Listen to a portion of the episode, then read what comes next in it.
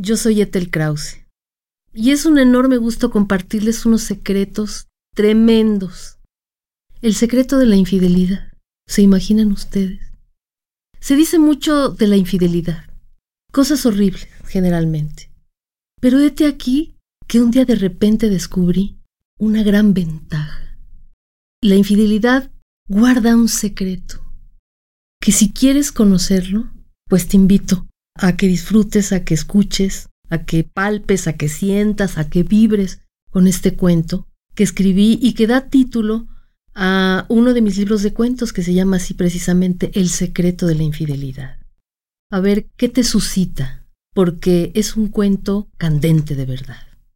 Y candentes también son los poemas que comparto con ustedes aquí. Son unos poemas que vienen en el libro y se llama Bajo el agua.